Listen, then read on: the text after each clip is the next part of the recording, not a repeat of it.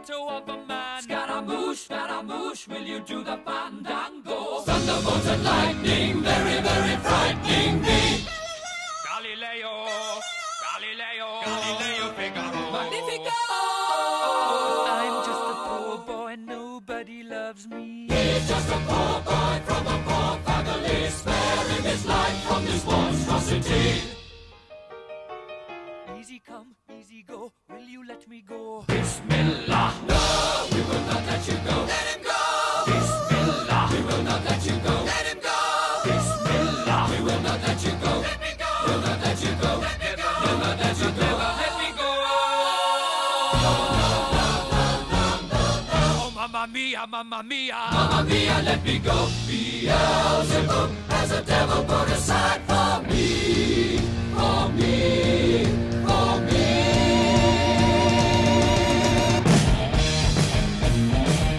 Yes! Yes, ladies and gentlemen. We're back. Oh my goodness. We're back. I am twenty-four. This is my podcast. Oh man, what a great song. What a great afternoon. Not having a freaking podcast at midnight, but we got a lot to talk about. We got a lot of draft conversations. Aaron Rodgers was traded to the New York Jets. Completely forgot about it. We'll talk about it.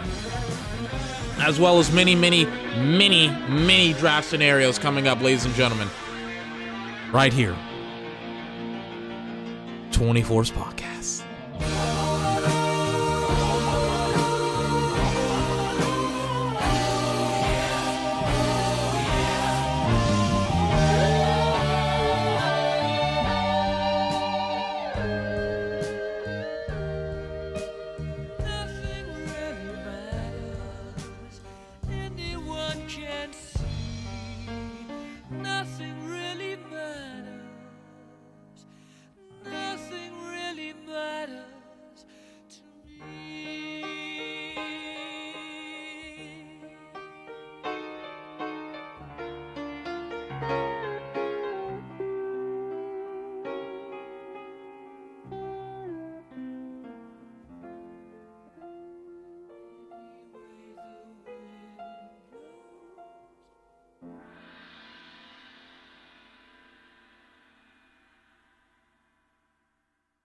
Bohemian Rhapsody by Queen. Technically the end of Bohemian Rhapsody. Oh my goodness. What a great song. What a great song. I only know two songs with the word Rhapsody in it. Obviously Bohemian Rhapsody and World's World in? Worlds in Rhapsody, I think that's what it's called, by Jahmyr Gibbs, which is a great song as well. I'm not going to play it. World in... I'm looking it up now, but... Sorry. God. Today, the play... Not even today, excuse me, but the playoffs has been so immaculate, so great. N B A playoffs... I mean, I want to talk about the draft. We've been putting it off for a very, very long time. But how awesome has this year's N B A playoffs has been? Especially the first round, and specifically the first round. Huge, huge, huge game upsets over the last, like, twenty-four hours. Milwaukee losing to the Heat, going down three one. The Warriors and the Kings tying the series. The Lakers going up three one against the Grizzlies. Really, this series should have been a sweep if they had handled their business in game two. And then tonight, two, I, you know what? You know what? There were three elimination games, and I was like, I'm going to get the podcast rolling. I'm going to get it started early on in the night. That's my speaker pairing. I apologize if you can hear it. I was like, I'm going to get the podcast rolling. We're going to be fine. We're going to be okay.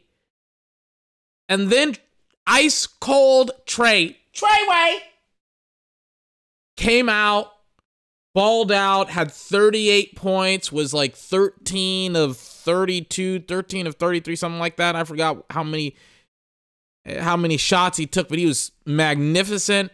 Hit a step back three. He hit like two or three consecutive threes.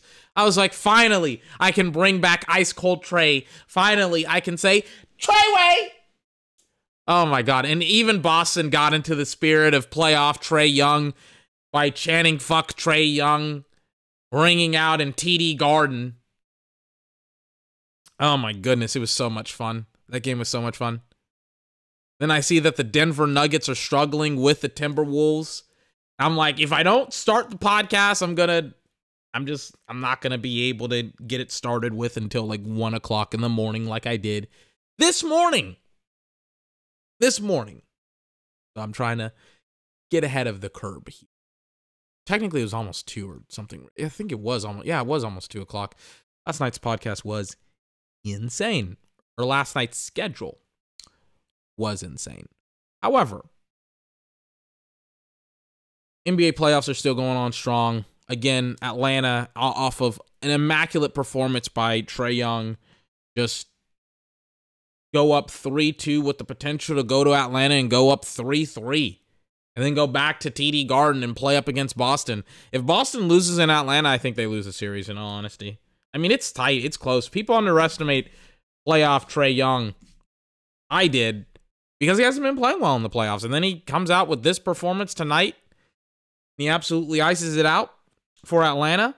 You got the Minnesota Timberwolves. They're like, we're not going down without a fight. We took one game at home. We want to take another. They've had a, a semi-close series in some degree, in some ways. Like in, what was it, game three? In some ways it was close, but I mean, they finally kind of have hit their groove. It's eighty-eight to ninety-one in favor of the Timberwolves. The Timberwolves... Or excuse me, in favor of the Nuggets, the uh, the Timberwolves are fighting back. I still don't have my T V on, otherwise I would be watching it right now as I was talk as I am talking to you. But unfortunately, my T V is still broken, regardless of whether or not it works. So on Thursday, uh, I'm not playing this game. We'll just we will go with Plan B. I will figure it out myself. But Minnesota versus the Timberwolves, the Grizzlies. Super, super interesting basketball game going on. And then finally, Clippers versus Suns. I thought the Clippers were going to go down. I thought they were going to go down. I was like, the Clippers are going to lose to the Suns tonight. It's in Arizona. Russell Westbrook is only is the only guy on the team, pretty much. Russell Westbrook has seven points. He has seven points. It's halftime, by the way. The Clippers have scored seventy points. The Phoenix Suns have scored sixty-one. It's like, what is going on? I don't know. I'm not watching the game. For the exact same reasons. Now I'm like trying to find the actual scores here. Like, let me get the Timberwolves. I don't see the actual, because Google won't give me the fucking, they won't give me the fucking updated scores. Like, Jesus Christ. Anyways. Awesome basketball games going on tonight. Awesome basketball games have gone on over the last couple of weeks. The only problem is, is that there's so many playoff games. They need to spread. The N B A needs to spread out the playoff schedule. They really do. This is insane. You can't have games going on until midnight or one o'clock in the morning or two o'clock in the morning. It's ridiculous. It's ridiculous how long some of these games are. Or maybe not how long some of these games are, but how... How, uh, like, how late these games will go. That's the ridiculousness of it. Anyways, I'm exhausted. I'm tired. Can't wait to go to sleep tonight. Let me talk about Aaron Rodgers here. Aaron Rodgers got his wish.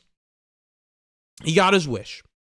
Got traded to the New York Jets after months on months on months on months on months of speculation, of suspicion. He finally gets what he wants. He gets out of Green Bay and he will go to the New York Jets. It's exactly what he wanted. And it's exactly what he get, what he got. The New York Jets gave up for Aaron Rodgers. If I can find the, the uh, yeah, here we go. The compensation, the trade compensation. They gave up, where is it? A second rounder this year, a first round pick swap this year. So they just swapped first rounders. And then the Jets also get or gave up potentially next year's first-round draft pick if Aaron plays sixty-five percent of the snaps this year. And look, I've been weirded out by this deal because, to be honest with you, I thought this deal... I feel like this deal should have happened months ago, considering that the... I mean, it's been quietly reported on because the N B A has had such a great year this year when it comes to just, like, interesting storylines and drawing attention. It's like it's been kind of underreported that O T As have started back up again, or technically it's just like it's just team workouts, I guess. Even like that was big news. Like pro days really haven't been big news this year as well. That's kind of the N F L's own fault for relegating their their uh not their pro days, yeah, their pro days, excuse me, to the N F L Network's streaming service, which nobody probably watches, but because it's affiliated with the N F L Network, it's like they probably were just like, yeah, we, we'll slide it over. Regardless,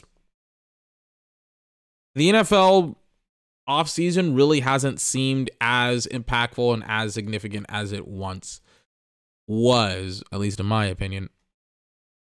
And so the N F L, when it comes to Aaron and some of the other things that have gone on this year, or I guess I'm I'm tired.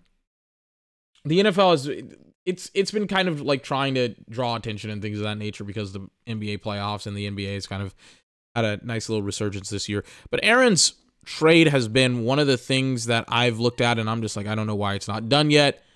I've had my suspicions and my speculations, but it hasn't been because of Aaron. The whole he may retire, he may not retire thing, that is his fault. But whether or not the teams could trade for him, that was the teams' fault. The Jets and the Packers just dragging their feet on the deal. But they finally got it done. And look, some people were saying, and both people, both sides, this is so weird that this happened on like Monday or Sunday, both sides, Jets fans and Packer fans, were saying that their side had fleeced the other side. The Jets saying, oh my God, we had to give up so little to get Aaron Rodgers. The Packers saying, wow, look at how much we got for Aaron Rodgers. And I think where I'm at with the Aaron Rodgers trade is this. I can't believe people are making this out to be a big deal. People are saying that it's... It's a failure if the Jets don't win the Super Bowl. And I concur. I agree. I agree. Because Aaron may or may not have two years left in the N F L. That's the reality of the situation. Aaron has talked about retiring every single year for the past three years, pretty much, in some way, shape, or form. He's like, I want to retire, or I've been thinking about retiring, or... Uh, in this year, in this case, he was, he actually considered retiring. He was ninety percent sure, apparently, that he was going to retire, and then something happened in the retreat. I don't know. I'm not Aaron. Regardless, Aaron comes back to the league. Aaron wants to play, but not for the Green Bay Packers. But just, I, I don't, I, I can't beat around the bush. Why aren't people saying that this is the exact same thing with Brett Favre? I, I don't understand that myself. It's literally the exact same thing. Brett Favre had consistently said at the end of his career, hey guys, I want to retire. I want to retire. I want to retire. I also don't want to play for the Green Bay Packers. And yet, and, and by the way, he gets he got what he wanted. He got out of the Green Bay Packers. And he is now, he, he went to the Jets, and then he went to go up against the Green Bay Packers in the form of the Minnesota Vikings. He became a Minnesota Viking. And it's just like, I don't understand why people just don't see the same correlation. They just don't draw the same conclusions. I'm a bit shocked by it. It's just like, it's, it's, I, it's the same situation. Aaron is not that same guy that he once was two years ago. Aaron, by the way, the, you want to know the problem with Aaron? Aaron doesn't get along with young players.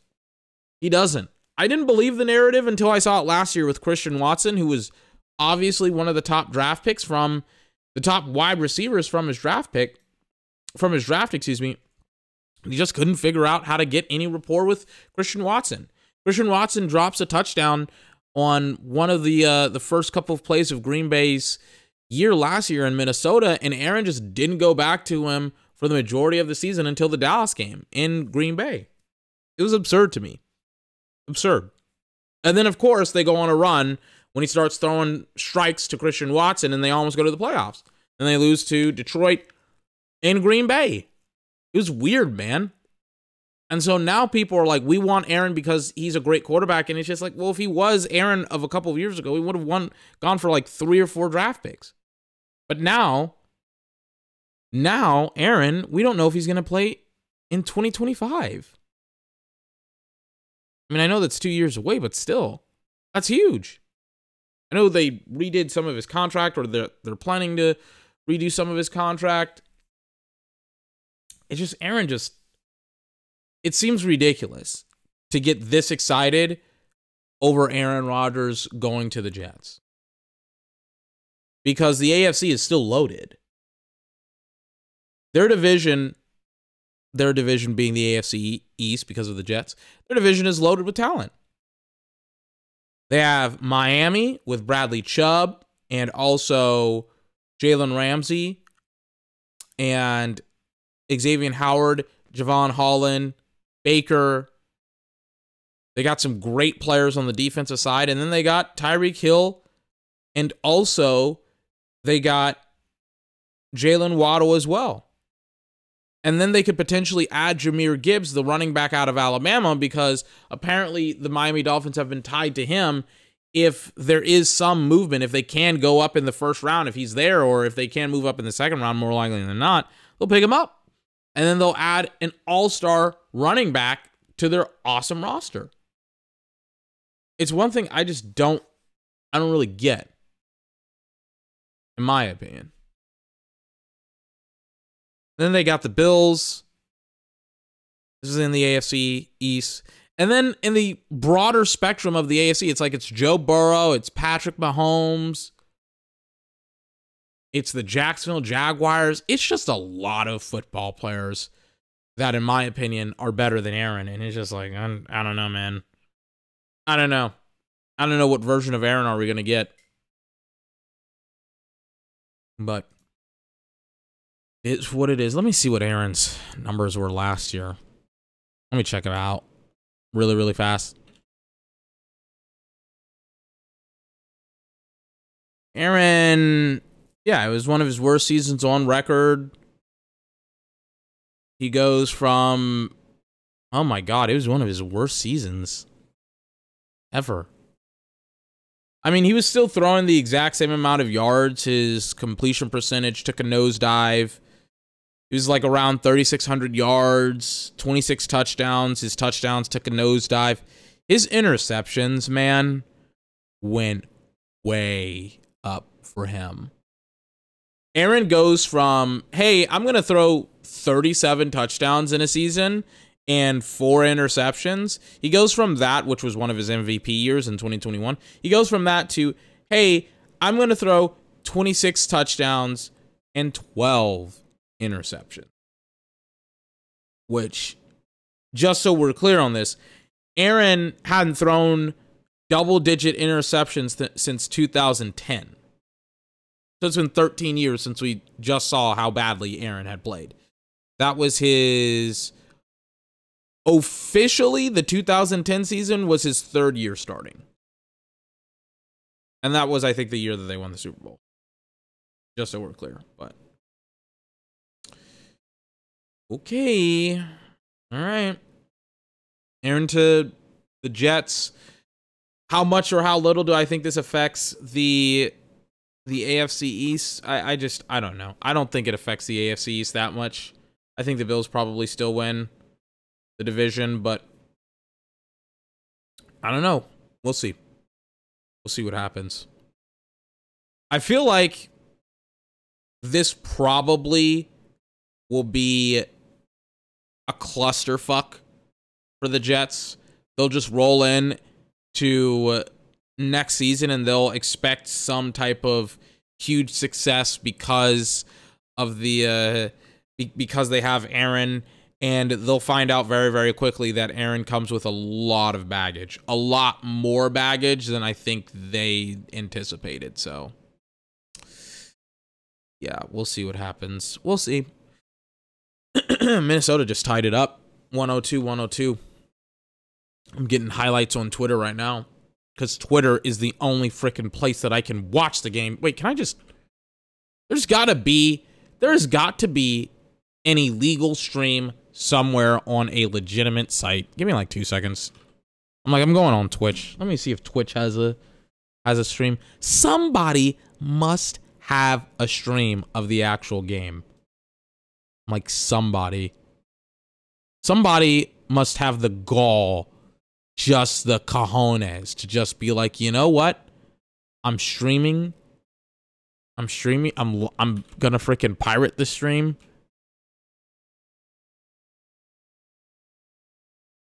Wait, wait, wait. There's no way that the N B A just will literally just post up a stream. Hold on.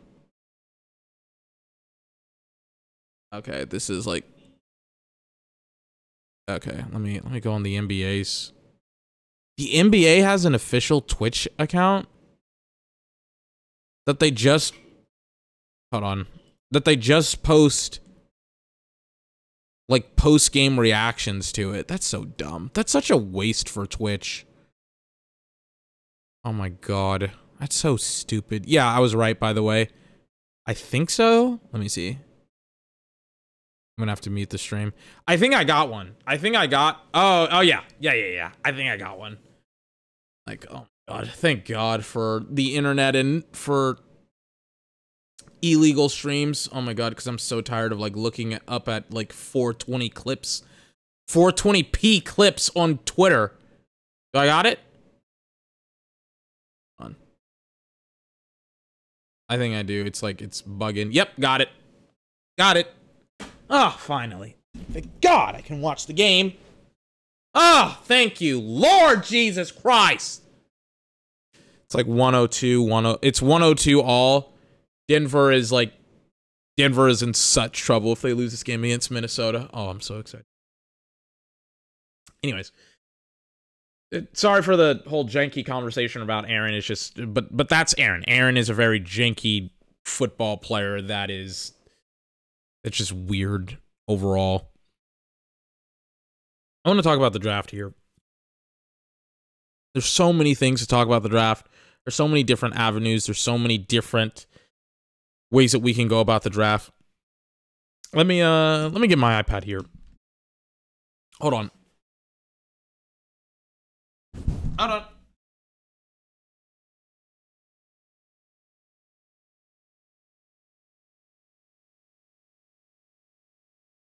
So the draft obviously happens on Thursday, and And we're not gonna have a podcast tomorrow because that's just that's just what we always do. Draft happens on Thursday. Huge, huge, huge implications, huge stories, huge players coming out, quarterbacks coming out, top tier pass rushers, offensive linemen, wide receivers. It's a weird year for the draft because there's been so much reporting going on that apparently teams are just not in on this year's draft. And I remember hearing this weird story about how certain people were just not high on on some of the products coming out this year, which to me is just absurd. Absurd, some of the conclusions that people are drawing, to the point where people are even going as far to say that they don't like or trust the wide receiver core from this year's draft, which I just, I don't understand myself. And that a lot of the top tier guys at wide receiver are just going to be picked at the bottom of the first round to potentially start of the second round, which again, just Makes zero sense to me. But regardless of whatever everybody else says, there's like a couple of weird things that have come out, right? Will Levis, there's this weird report from Will Levis saying that apparently Will Levis knows that he's going to be picked by the Carolina Panthers and that he's been telling friends and family members that he will. I don't really, I don't know if that's true. I haven't, like, I haven't seen anything outside of posts on Reddit. So it could all just be a smokescreen. In all honesty, I don't really care. I don't really think that it's, like, anything for me to cover that seriously. I think that it's just weird and ridiculous. And once again, I don't, I don't really care. I think the interesting thing will be, again, like I, I said this yesterday. I said, and I apologize if I'm exhausted, because I am exhausted. But I said this yesterday where I said, I'm excited for this whole process to be over with, because there's been a lot of people saying, well, if this team will do this ridiculous thing, like the Texans passing up on a quarterback potentially and going after Will Anderson, why would that come out, in my opinion? Why would that come out in any case is just ridiculous. If they like Will Anderson, that shit should, like, I, like, the only reason why it would come out is because they are actually going to do it and they're preparing everyone for this ridiculous thing that they're about to do. It's like about to prepare somebody for bad news. But I just, I can't see a reason why the Houston Texans would do something like that. The Colts are potentially going to leapfrog over C J. Stroud, Hendon Hooker, and Anthony Richardson for Will Levis, which is insane to me. People either think that the Cardinals will trade down in the draft for a quarterback. I remember Chris Brockman, who was this, who's like this, uh, he's like Rich Eisen, his boy. He was on Rich Eisen's show, and he was talking about how it's going to be one, two, three, four, all quarterbacks. And I'm like, that's not how the draft looks like at all. At all right now. I don't know how he can come to that conclusion if he's been paying attention at all for the last couple of weeks. But the draft is just so weird. I'm going to kind of run through some situations and some simulations in the mock draft, with a mock draft here, and we'll talk about players, and we'll talk about things that I've heard and such, but it's it's a weird draft, and it's going to be a weird draft, and it's it's it's weird, but it's not as weird as what I heard a couple of days ago out of Washington. And when I heard this out of Washington, I was shocked.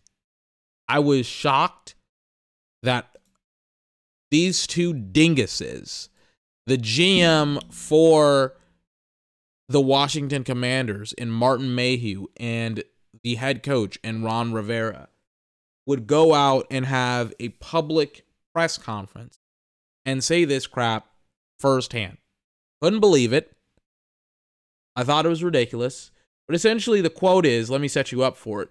The quote is essentially that they have not built. This is, by the way, five days ago, just just so we're clear. When, when was the day of this? This was on April twentieth. This is like five days ago, so this is last week, right? And in reference to the draft, essentially they'll say that their draft board is not formed and will not be formed until tomorrow. Maybe today for you, because I'm potentially going to be releasing this like early Wednesday morning. But their draft board won't be made until late Wednesday night, early Thursday morning.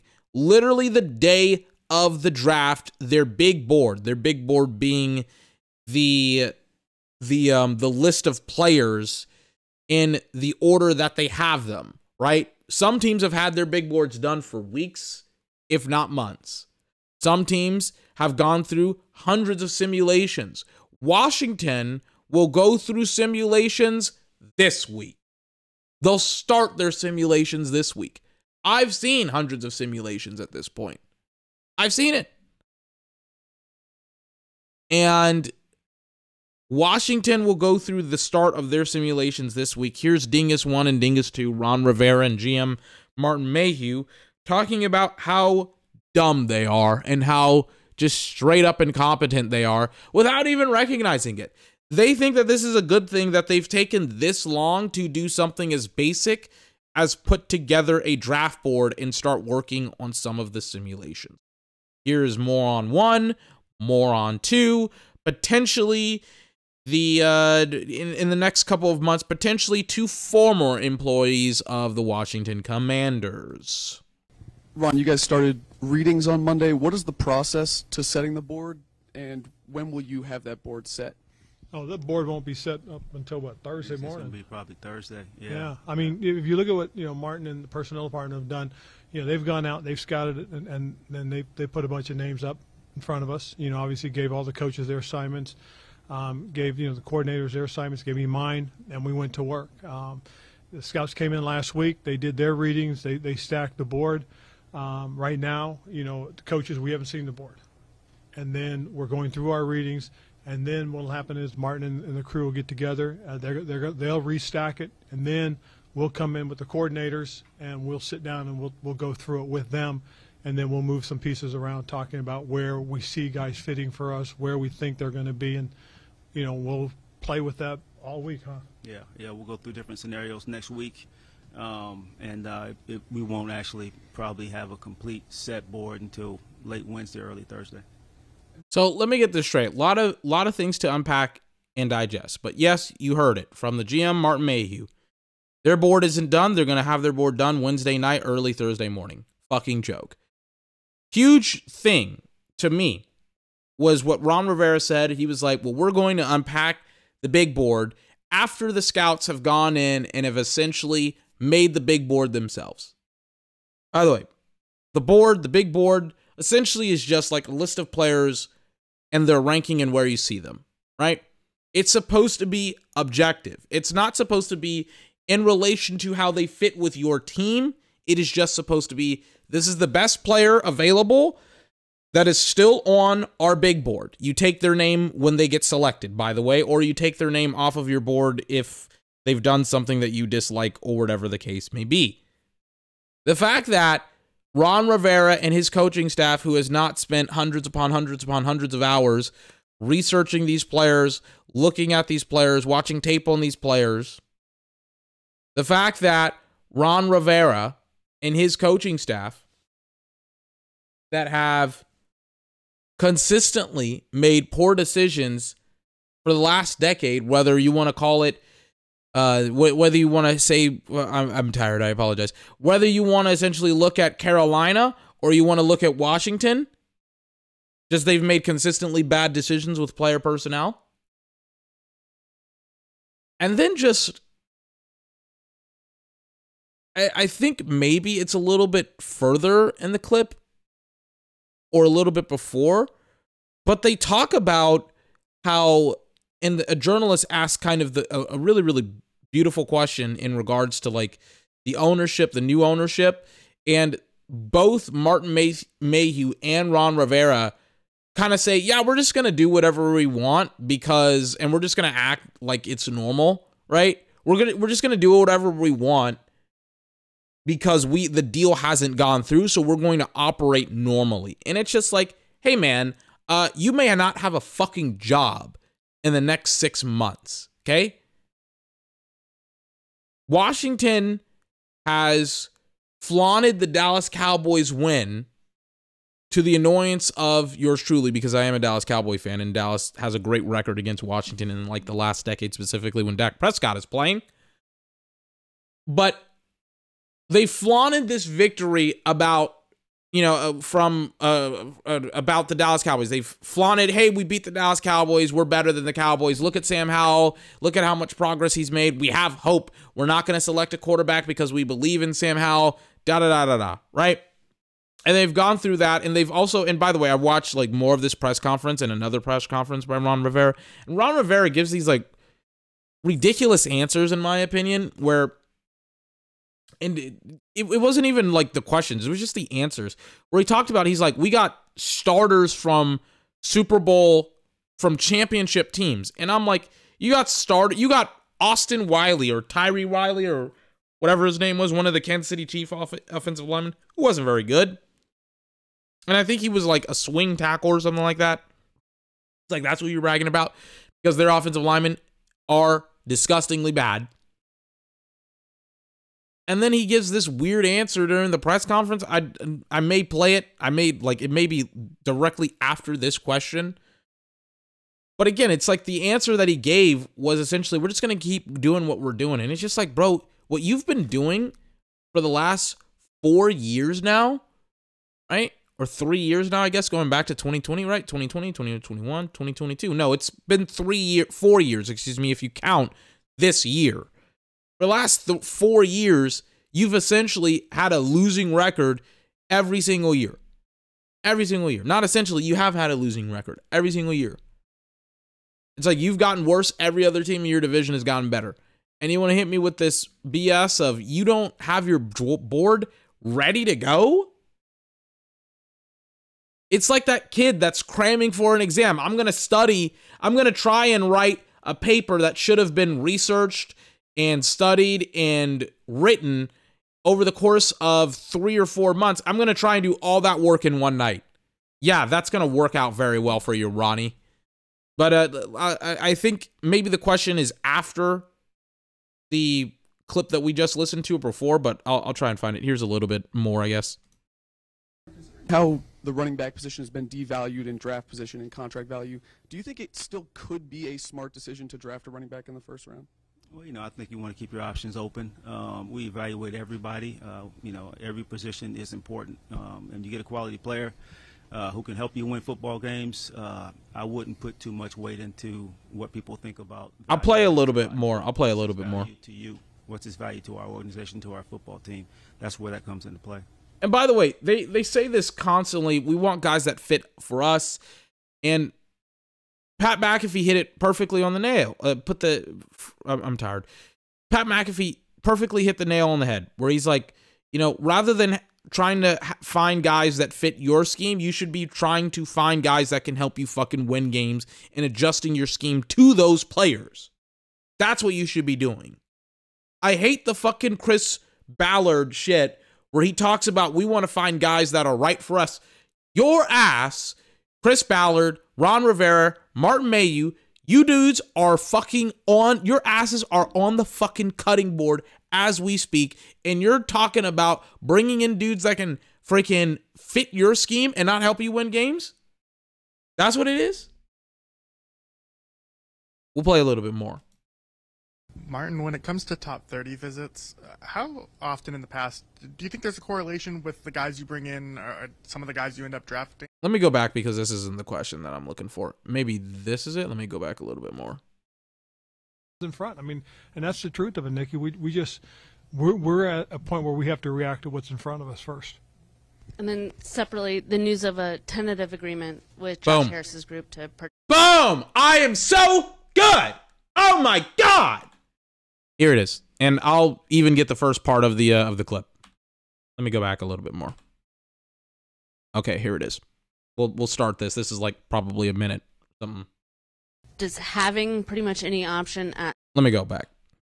I want I want the start of her first question. Because for both of you, who also evaluated a bunch of those players. Um, I had to go back a little bit more. We're set up in, in in really good shape going into our draft this year. Here here it is. Because for both of you, does having pretty much any option at sixteen, does that make this process more difficult? Does it make it easier? I think it makes it, you know, pretty much what it is. It, it's going to happen, you know, what what happens in front of us all the way up to, to the eleventh pick. Because, you know, we have obviously what we want to do is put a group of guys up there and say, okay, now, these are the five guys that we... As somebody who is exhausted, who is, like, sleep-deprived, even I, in the last... Text the time.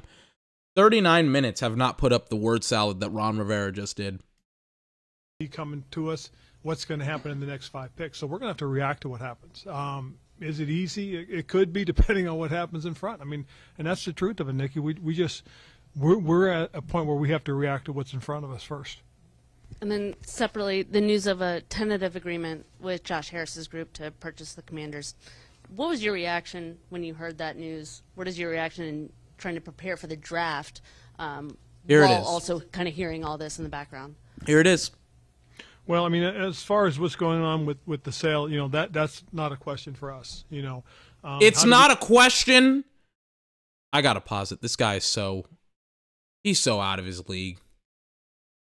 He is so out of his fucking league. He doesn't, he doesn't understand what's going on. It's not a question for us. You don't think that as two doofuses that have not had a winning regular season since Tweedledee and Tweedledum have gotten into town, you don't think that it's important to call up your owner, your new owner, and be like, hey, Hoss, um, hey, uh, we were thinking this, this, and this, or you don't think that you should have called up the, the majority owner, whoever bought the team, like, hey, Hoss, uh, we're just thinking about taking some of these guys, you know, we just, we're excited for you to, you know, we're happy. You got to pull a succession, right? Straight after the events of the of like the third or the fourth episode, people had to make some freaking money moves. They had to establish trust and foundation. They're incompetent. You don't think that it's important to get your owner's consent on what you guys are about to do on Thursday night that could affect the organization for years to come? Because potentially Dallas, the Giants, and the Eagles could come away from this year's draft with an absolute haul in the first round, especially? You don't think that you should make a phone call? That it's not really, that, you know, that, that it, it doesn't really affect you? Are you sure? You may be like every other homeless person in America without a job in the next six months. Be careful. Be careful. As far as what's going on with, with the sale, you know, that, that's not a question for us. Not a know? question. Um, how do we react to it? Well, you know, until it's done, there's really not much to say. It's pretty so much done. Stick to, to what we've done in terms of our preparation. Uh, we're going to stick to the plan that we had talked about back in February as a group, you know, sitting down with Martin, Marty. So uh, you're going to go with the plan from Dan Snyder, who's one of the most incredibly incompetent, stupid owners, who's also a terrible person. That's your plan? That's your plan. Oh, and by the way, this is the guy that was like, we're excited to have Carson Wentz join our football team. Carson Wentz now essentially not even in the league anymore because of his incompetence. They were like, oh, we're going to roll with Carson Wentz. Carson Wentz, incompetent quarterback, bad quarterback. Then they were like, oh, we're going to roll with Taylor Heineke. Taylor Heineke, not very good. He's a pretty much a backup. And then they were like, oh, man, we're excited about Sam Howell. Sam Howell wins one game. They, they absolutely cream their pants. It's like, okay, you don't think that you, there needs to be a little bit more structure, a little bit more understanding, a little bit more intelligence at the top end, and not necessarily whatever is going on right now? You don't think so? I think so. I think you're also about to be fired. I think you're, they're potentially, their jobs could potentially be up, I kid you not, by October. We may start hearing chatter. Tweedledee, Tweedledum are out of Washington. With Rob and you know, and, and, and Eric, you know, pretty much our, our, our upper personnel department, and just talked about what we wanted to do and what we needed to do going forward. You know, I, I made a comment earlier about being able to, to roster build, you know, and, and just to be clear about it, it's because of the situation we're in with the young quarterback now. Um, you know, we were able to go out and do a lot of things in free agency and, and positive things. Um, we got, as we talked about, we, we were able to get three starters off of three playoff teams, and that feels pretty good, especially for the positions we got them at. So we feel very three starters off three playoff teams, not championship teams. I, I apologize for that. Very comfortable going forward. Ron, you guys started readings on Monday. Sorry about that. Guy just blasted into the microphone, but that's the clip. It's it's ridiculous. Some of the things that go on in Washington and some of the things that are just like allowed to go on in Washington. And people are just like, yep, uh, yeah, we can just, we can just do like the dumbest thing and things ever. And we're okay with that. Just like, okay. Okay. Okay. Anyways, um. By the way, R I P to the uh, the freaking the freaking uh Timberwolves, they lost one oh nine to one twelve today. I turned off the Twitch stream because it was behind. So sad. I was like, when am I gonna when am I going to get when am I going to get a, a break? Anyways, shout out to them. Played a good series. Nice little gentleman sweep. Clippers look to potentially go down here tonight after playing a really, really nice first half. Looks like uh, the rug is getting pulled out from under them. eighty-six ninety-seven tonight. Right now, Russell is is probably going to shoot a lot. I mean, he's he has twelve points. Zubac cannot be the main guy right now. He, he can't be, but he is. He has the most points. Rush is two for fourteen, so he's having a. I'm like, he's having a Russell Westbrook night. He's having a Russell Westbrook night. You want to know what? I'll say it again. I said it, I think, last night.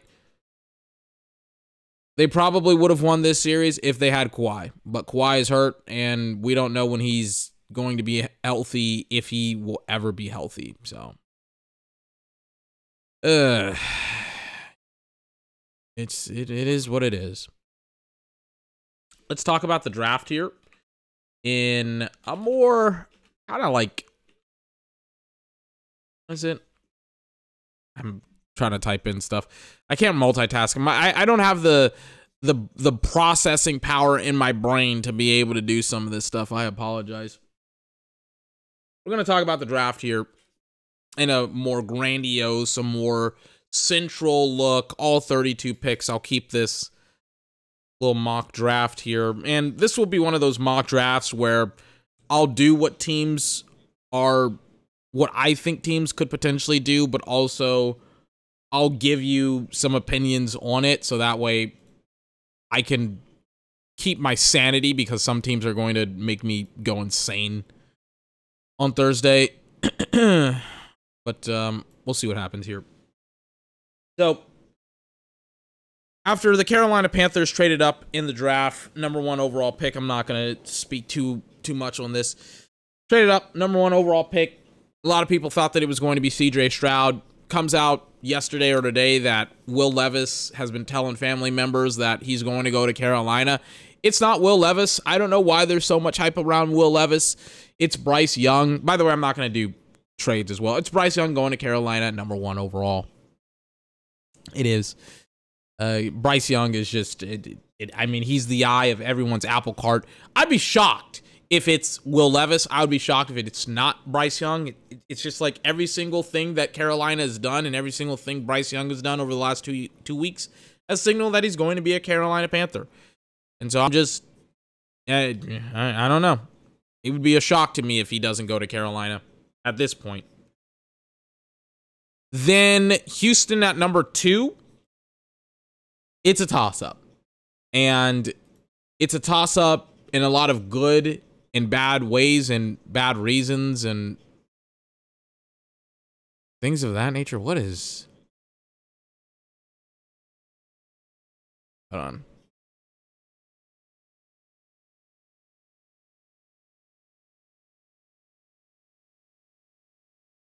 Oh, God. Okay, sorry, I, hold on.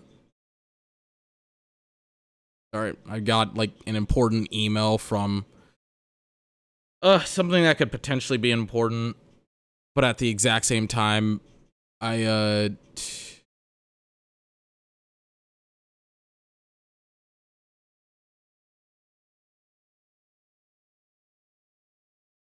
God.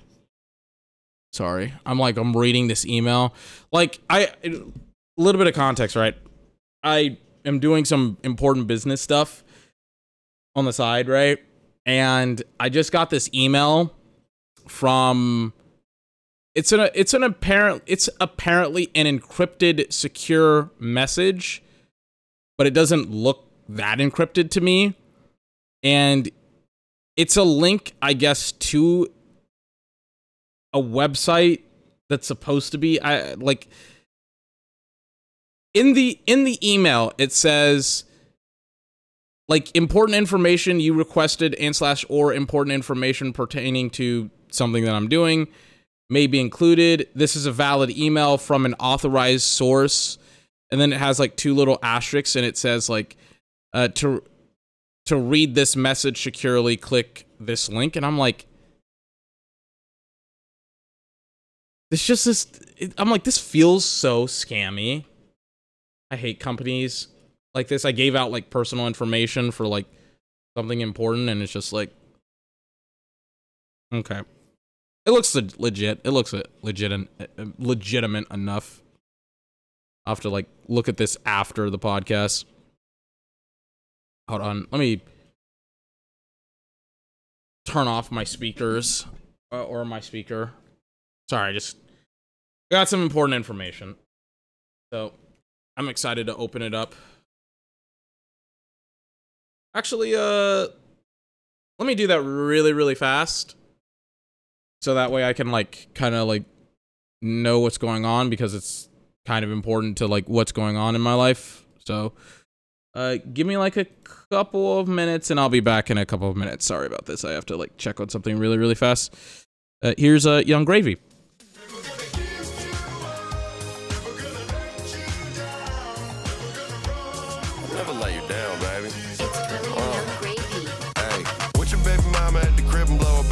Shorty Filipino, and she call me Manny Pacquiao. Alley-oop without the hoop, they call me Jerry Stackhouse. Dazing out in public, but your mama made me snap out. Before I get the dog, got the morning routine. Wake up bright and early to some brand new cream.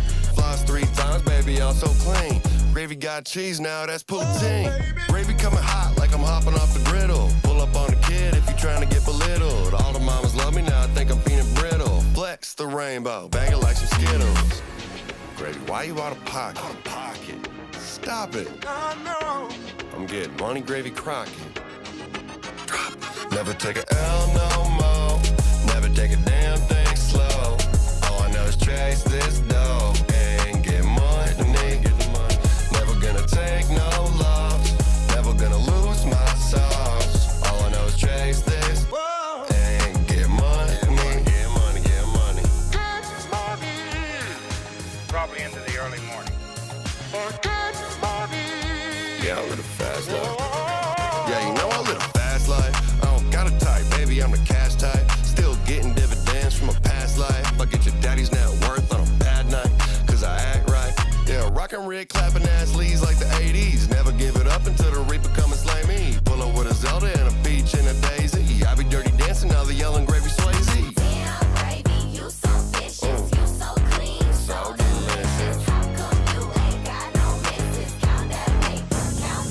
take a L no more, never take a damn thing slow. All I know is chase this dough and get money, get the money.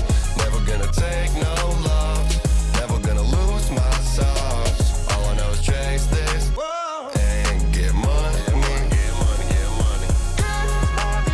Get money, gravy, get money.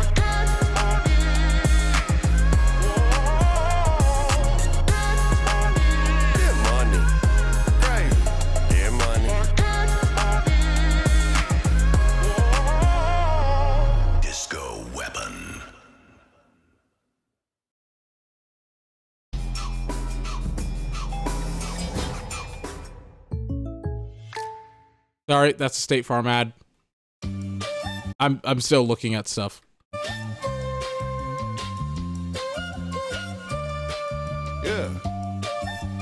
Oh, no doubt he got it to perfection. Uh, I'm dancing in the rain. I cannot refrain from sliding in your dame. I get changed. Dancing in the rain. Can't fuck with these lames. I cannot complain. I get changed. fifty K for a show and a hundred for my wrist. one fifty for my skirt, couple milli at the crib. Ain't your baby, baby, you could keep the gravy out your lips. Ain't no way that baby gravy gonna change the way he live. fifty K for a show and a hundred for my wrist. one fifty for my skirt, couple milli at the crib. Ain't your baby, baby, you could keep the gravy out your lips. Ain't no way that baby gravy gonna change the way he live. For these hoes, no, dog, no, ho, no. No, no, gravy stuff a pole, dog. Brody's hoe, no, dog, no, hoe, no. No, no, gravy stuff a pole, dog. Bitch, I'm I'm dead fresh, I might pull up in the hearse truck. Gravy been a dog, Lisa Ann was my first love. I stay with the bad hoes, but I'll be the worst one. When they picking teams, Gravy always be the first one. Juice, sauce, little bit of guala. Oops, just super soaked your mama. So new, bitch, Michelle Obama.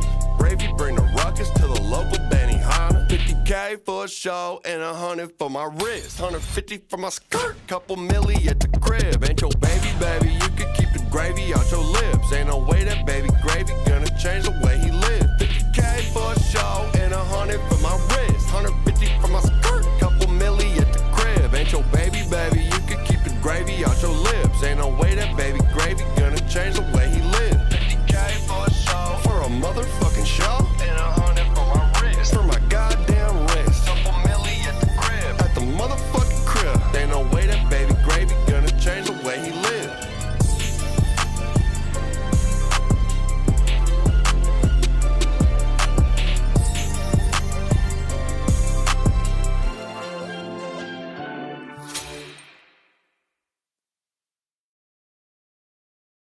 Yo, G, they can't stop me from rapping, can they? Can they hop? I spit it through the wire, man. There's too much stuff on my heart right now, man. I gladly risk it all right now. It's a life or death situation, man. Y'all, y'all, y'all don't really understand how I feel right now, man. It's your boy Kanye Titter. Chi-Town, what's going on? Uh-huh, yeah, yeah. I drink a boost for breakfast, an insure for dessert. Somebody order pancakes, I just sip the scissor. That right there could drive a sane man berserk. Not to worry, Mister Ace to the Izzles back to wizard. How do you console my mom or give a light support? Telling her son's own life support. And just imagine how my girl feel. On the plane, scared as hell that a guy looked like Emmett Till. She was with me before the deal, she been trying to be mine. She a Delta, so she been throwing that dynasty sign. No use me trying to be lying, I've been trying to be signed, trying to be a millionaire. How I used two lifelines in the same hospital where Biggie Smalls died. The doctor said I had blood clots, but I ain't Jamaican, man. Story on M T V and I ain't trying to make a band. I swear this right here, history in the making, man. I really apologize to everyone right now if, if it's unclear at all, man. They got my mouth wired shut for like, I don't know, the doctor said like six weeks. You know, he had reconstruct, I had reconstructive surgery on my jaw. I looked in the mirror, half of my jaw was in the back of my mouth, man. I couldn't believe it. But I'm still here for y'all right now, man. This is what I got to say right here, dog.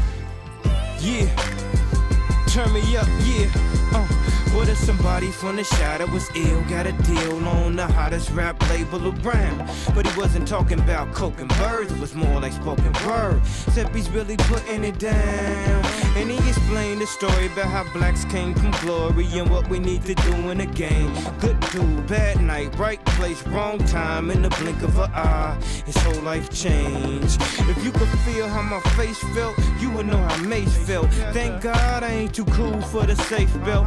I swear to God, driver two on a sue. I got a lawyer for the case to keep us in my safe. Safe, my dogs couldn't tell if I, I look like Tom Cruise on Vanilla Sky. It was televised. It's been an accident like Geico. They thought I was burned up like Pepsi did Michael. I must got an angel, cause look how death missed his ass. Unbreakable, what you thought they call me Mister Glass? Look back on my life like the ghost of Christmas past. Toys R Us where I used to spend that Christmas cash.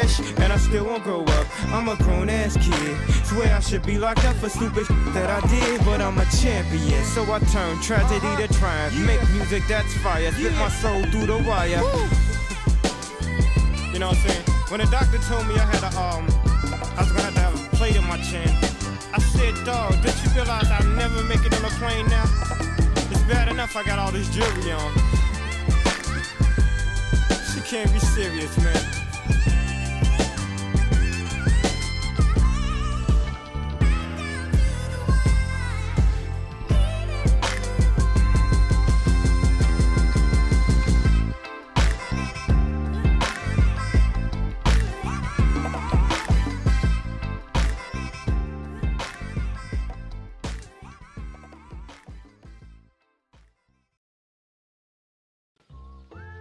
Ahora que mis papás ahorran un montón en su servicio móvil, pueden invertir en mi negocio. Cámbiate a Xfinity Mobile, el servicio móvil más rápido, y obtén el mejor precio en dos líneas de Unlimited por treinta dólares por línea al mes. Cámbiate a Xfinity Mobile hoy.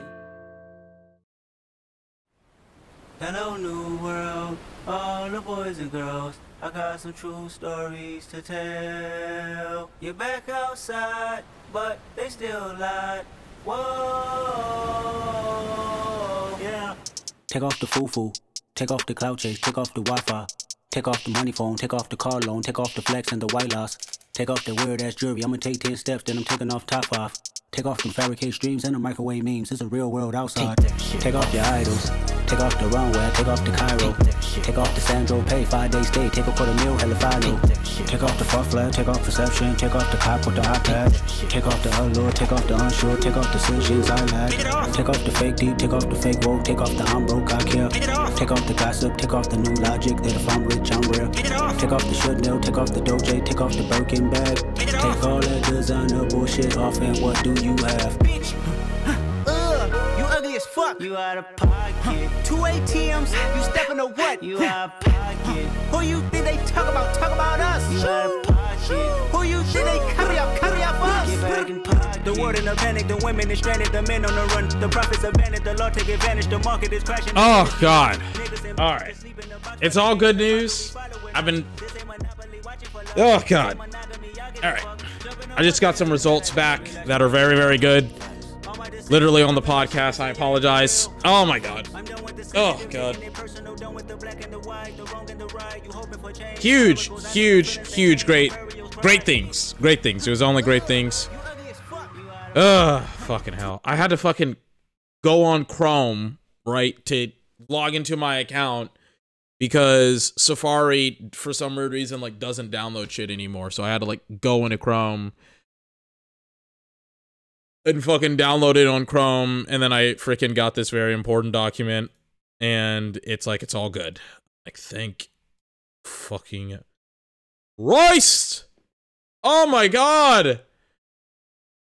Oh gosh. Can we, can we pump it up?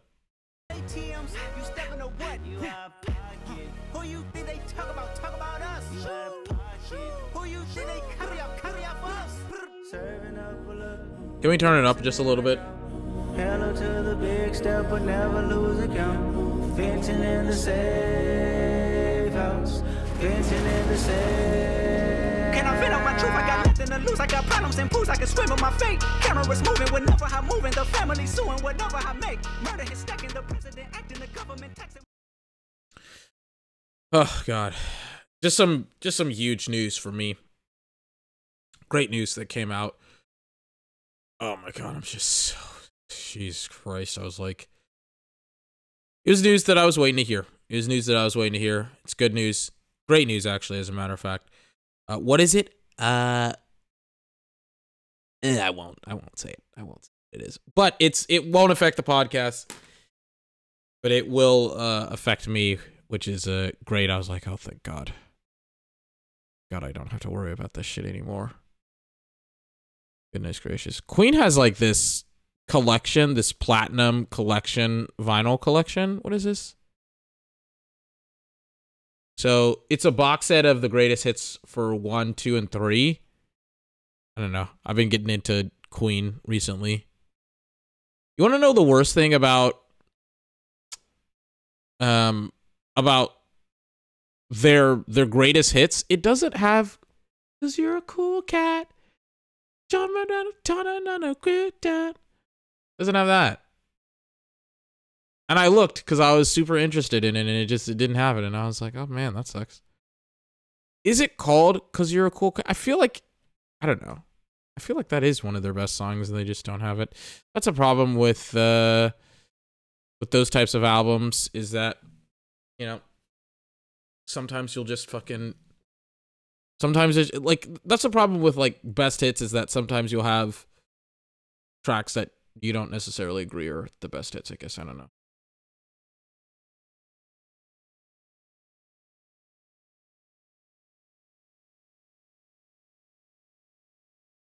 I'm looking at, like, stuff that's on back order, on merch bar. God. There's this interesting Nujia Best vinyl. I, I'm not going to talk about vinyl. I'll, I'll save it for later. We got the draft to talk about realistically. So let's uh let's talk about the draft. Hold on, let me. Goodness gracious, I want to listen to some music here. So, what is it? We were talking about Will Anderson, right? And we were talking about the second overall pick because the Houston Texans, sorry for that huge delay, but literally, I kid you not, the email was either, I, I didn't check my email like all day long until, and I expected to get this phone call about it. And, okay. Hold on.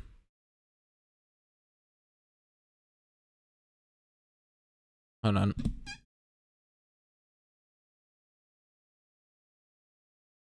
Okay, okay, okay, okay, I got it.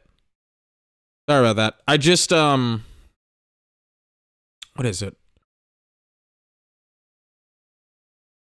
This was this morning. I got it this morning. I got this email, but I thought I checked my email this morning. Whatever. Um. All right, I got I got this important email this morning. I thought it, I thought it was gonna be. I thought I was going to get a phone call about it today, whatever. Um, we talked, we were, before we, were, I went into this whole important side thing that I can't really talk about. I was talking about Bryce Young going to Carolina. I feel like that's done and dusted. But then the second overall pick, right? The Houston Texans. DeMeco Ryans. And the Houston Texans have essentially projected out that they want Will Anderson on their team. I, I, I don't get it myself. They're like, we don't need a quarterback. We're fine without a quarterback. We'll roll with Davis Mills for another year. I think, you want to know what? It's a risk, but if it pans out, it could be a really, really, it could have a really, really awesome payoff because you could potentially get a top tier player in this year's draft and then get Caleb Williams. If the objective is to get Caleb Williams next year, which is insane because they've been tanking for the last three years and they, it just hasn't worked out. But if they're just like, yeah, we're going to get Caleb Williams next year. I mean, it could benefit them obviously, but I don't think that they're that smart. I don't think that they're projecting that much into the future. And I, I I don't know. The Texans are just very dumb, in my opinion. And this is another example of it. Passing on a quarterback in a weak division. In my opinion, one of the weakest divisions in professional football outside of the N F C East. Or not the N F C East, excuse me. The N F C South. The A F C South, the division that the Texans are playing in, it's just terrible. They should be able to be in some type of competition and in the, in the division, and they're just not. And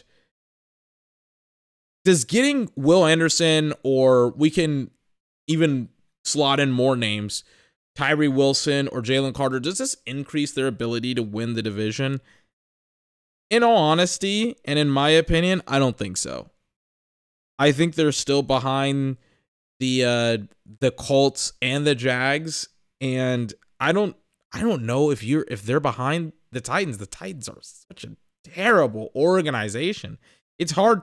It's hard to even say like they're behind the Titans because of how bad the Titans are. But it's just like I don't know. They could. They could. They're god awful. But the Texans at two could have a huge life changing event at that position. I I just don't know. It's just hard to look at the Texans and take them seriously. It's hard to look at any of those teams in that division and take any of them seriously outside of the Jags. But at two, I mean, it's so hard to screw that up. And I was watching, I was watching Chris Sims talk about the draft, and he talked about how a lot of teams see it as, hey, we're not really going to take a whole lot of huge swings. We're just going to come out with net positives. You know, this guy may not be electric. He may not be great, but he's not, he's not a miss. He's not a big swing and a miss. And I feel like that's what the Texans potentially are going to take. I feel like the Texans, regardless of who they like or who they don't like, they're going to take somebody that they think is a net positive overall and not a net negative.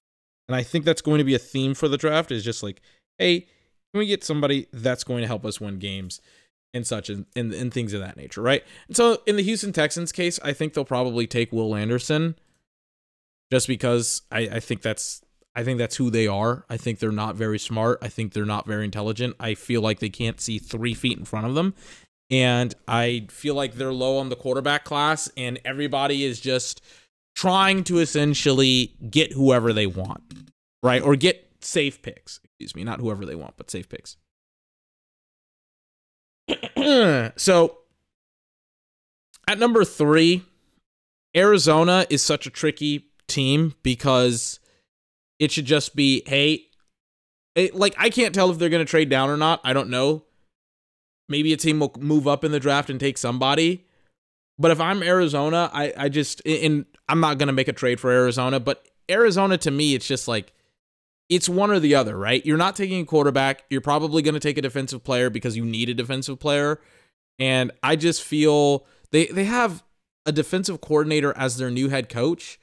You can maybe make the suggestion that Tyree Wilson could go in front of Jalen Carter. I, I don't see that argument at all. I think it's just too appetizing and it's too easy of a read for Arizona to make. It's like, if Will Anderson was here, like, let's say the Houston Texans, I've misread this entire situation, and hey, tip of the cap to the Texans if if they've been providing this weird smokescreen of, we're going to draft Will Anderson, but then they don't. Tip of the cap to them. But if they are going to take Will Anderson, then it's just, it's obviously a, uh, it's obviously Jalen Carter. And if they don't take Will Anderson, then it's it's obviously potentially going to be Will Anderson going to uh, to the Cardinals. But again, it's just it's just hard to make that read. And I don't know. I don't know. We'll see. Anyways, number three, we'll just say they take Jalen Carter. I think Cardinals will take a defensive player or an offensive lineman. They've done some weird stuff, but Steve Keim, by the way, Steve Keim, the former G M, has been going on all of these shows, and he's been, I don't know what he's been doing, to be honest with you. Number four overall, Colts. Colts are at a weird place as well, because the Colts probably wanted to be in the conversation for Bryce Young, but now they could potentially get C J. Stroud if the Texans screw it up. What the Texans do at two will determine what's pretty much going to happen with the next three to four picks.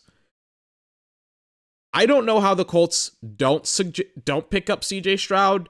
Apparently, they like Will Levis a lot.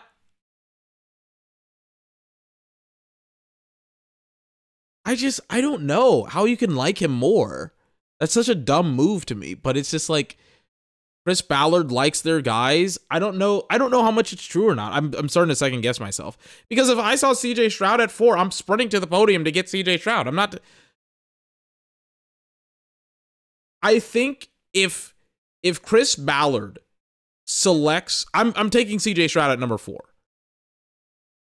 If Chris Ballard selects Will Levis at number four overall over C J Stroud, fired immediately. His job should be lost. It should be gone. He should not have another job in the N F L if he does that ever. He should not select Will Levis. But apparently the Colts like Will Levis, but I'm just like, there is nothing that Will Levis can do that C J Stroud doesn't do, but like ten times better. I don't know. It's ridiculous to me. Seattle at five. Seattle. Seattle's an interesting team, right? Seattle needs defense. I, I mean, it's going to be a defensive player here for Seattle as well. It's probably going to be defensive players for Seattle and Detroit as well. But it's just like, which defensive players is kind of the, the question. Seattle, I feel like, will probably just take Tyree Wilson here. But they can go, but they're still in the whole Jalen Carter, Will Anderson. They could even take a cornerback, for example, here. They could take Anthony, uh, not Anthony Gonzalez, excuse me, Christian Gonzalez or Devin Witherspoon. But Tyree Wilson here, best player on the board. But again, this could be just a bunch of different players as well, a bunch of defensive players.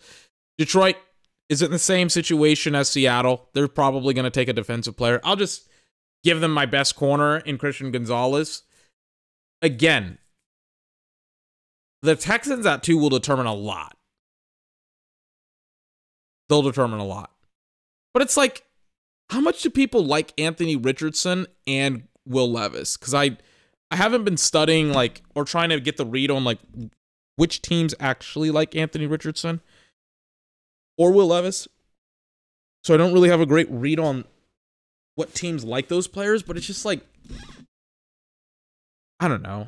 I'm not high on either one of them in the top ten, in all honesty. I think they're both overrated, significantly so. Detroit is like an interesting team where it's just like, they need a corner. Like, they actually do. They spent money on corners. You would love to have another pass rusher here. There's nobody here in the top. There's nobody here that you would take in the top ten, in my opinion. I think they take maybe a corner in Christian Gonzalez or Devin Witherspoon at six, but we'll see. Seven, the Raiders need a quarterback and potentially, I mean, the Raiders are terrible. But I think this is where the Raiders would probably go after Anthony Richardson or Will Levis, and they'll just be like, yep, we're cool. We'll go after one of them or both of them.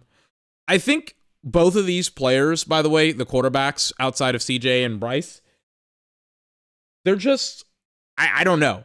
Like, I don't know what teams are going to select them. I'm perfectly fine at being wrong with some of these quarterbacks because I believe that a lot of teams are wrong about these quarterbacks and where they should go. So in regards to Will and Anthony, I think they're both not first rounders. I think Hendon Hooker is a first rounder, but he's not even, I don't even think he's, he's a, he's anywhere close to the first rounder. Yeah, he, he's the forty-second player on Pro Football Network. I think he's a top ten player. But top ten, top fifteen. But just to like save my own bacon here. But the Raiders at seven are so intriguing because the Raiders are are like the Raiders are a team that need offensive line help. So potentially they could get Darnell Wright or Peter Skronsky or Broderick Jones, Paris Johnson, the top four guys in this draft. Or they can go after a defensive player, another cornerback like Devin Witherspoon. I don't think so. I think they need a splash. I have no idea how much Josh McDaniels believes in in uh in Jimmy Garoppolo, who's the starting quarterback for the Raiders, or I guess he's tech. He's, he's not the starting quarterback. He's kind of like the bridge quarterback, I guess. I don't know. It's like, do do they believe that he's a starter, or do they believe that he's a bridge? I don't know. It's so hard to make a read on a bad team because they're bad and they do dumb things that you cannot predict. You know, it's like their badness is like blinds you to what they could potentially do. I I just I don't know. I don't know what they're going to do. They could go after a quarterback. They could go after a uh, an offensive lineman. It just depends on like if they believe that Jimmy is the future. But they've apparently met with Will Levis, Anthony Richardson, C J. Stroud, and I think Bryce. I think they could potentially take a quarterback here. I don't know. But again, I don't have the perfect read on the quarterbacks because I think the quarterbacks are being misevaluated, in my opinion.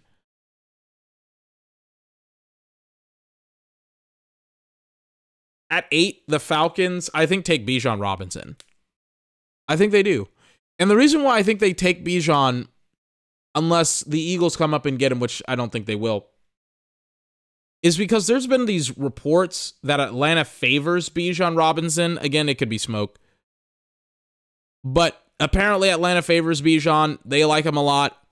And even more importantly than that, Atlanta, there's been this narrative coming out that Arthur Smith wants his Derrick Henry. He wants his running back to be the feature. He wants a running back to be the feature back of his team. He's tired of running with Cordell Patterson. He wants somebody who's explosive, who's unique, because he's probably on the chopping, uh, the chopping block this year. His job is probably on the line, and he's probably been told that it's just like, hey, if you don't fix this shit, we're going to fire you. Uh, they shouldn't have hired him, to be honest with you.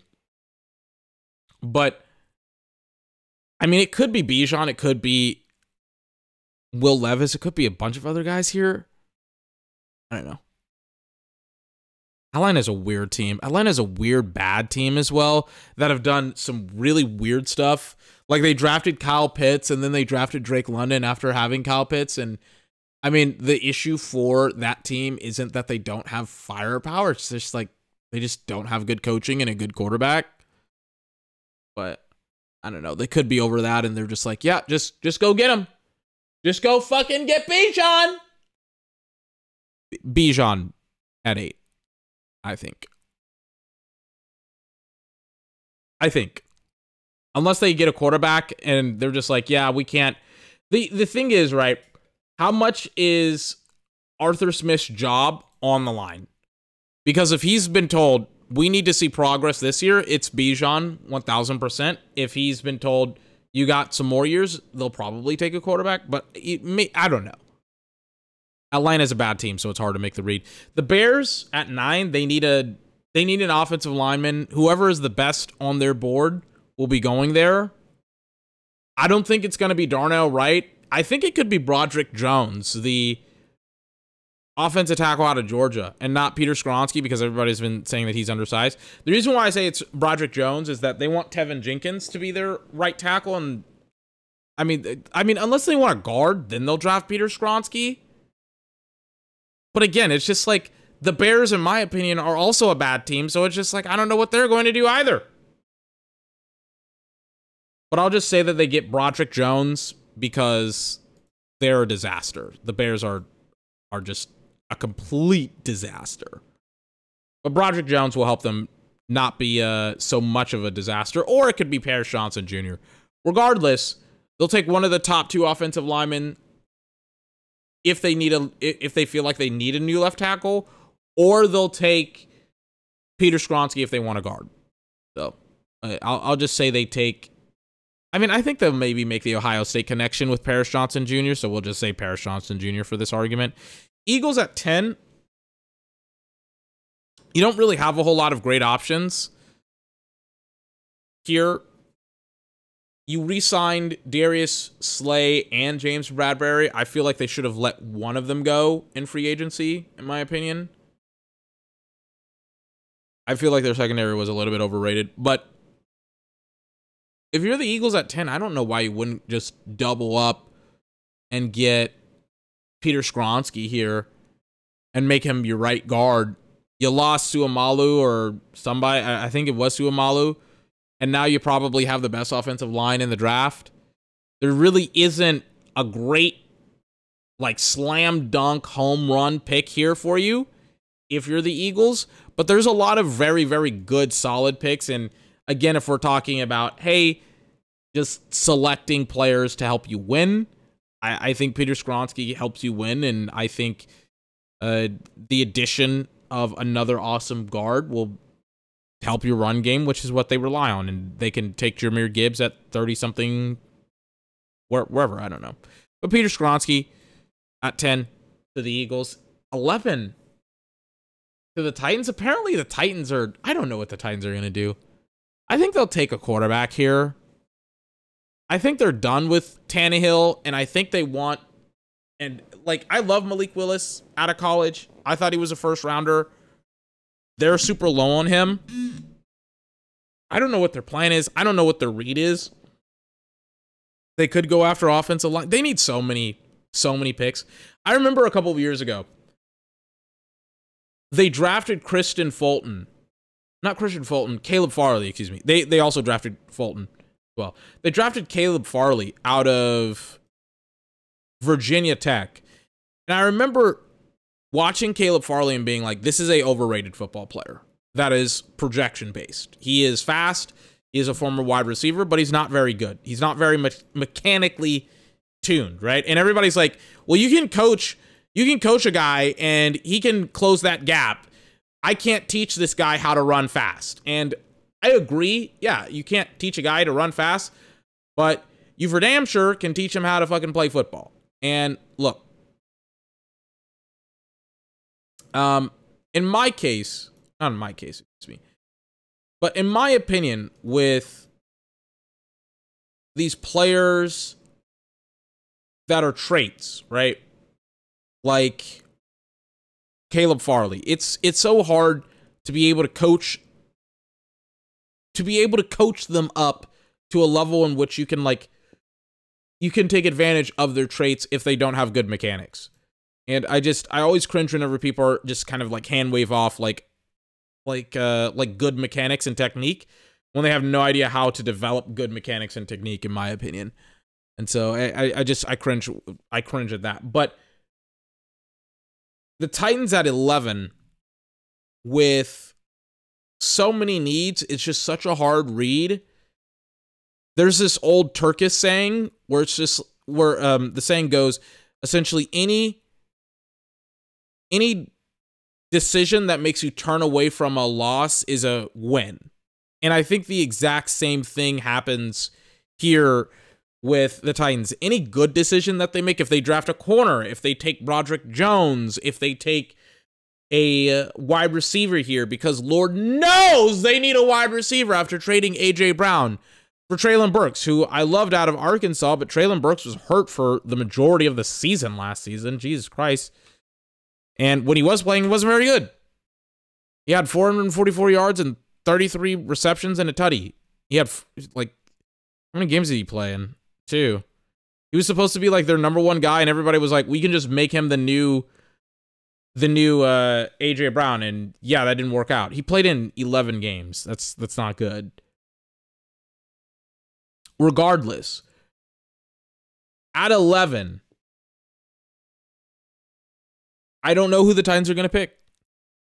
But as long as it's a positive for them, as long as it's like a good player, I think it's a positive, because they need they have so many fucking holes on their team. With all that being said, I think Mike Vrabel's I, I I think Mike Vrabel will get somebody that will help him win. But I mean, there's just nobody. They're up Schitt's Creek without a paddle. I, I don't know how they turn this around, honestly, with Mike Vrabel. But I mean, Darnell Wright is probably th- this is where like things just get hard. Darnell Wright is probably the best player here. I don't know. Just it's just so hard. The tackle out of Tennessee, if you don't know who I'm talking about. I don't know. I'm I'm I'm fine missing on this. I'll just say they take Darnell Wright because I, I just Tennessee is just a joke. Texans at twelve.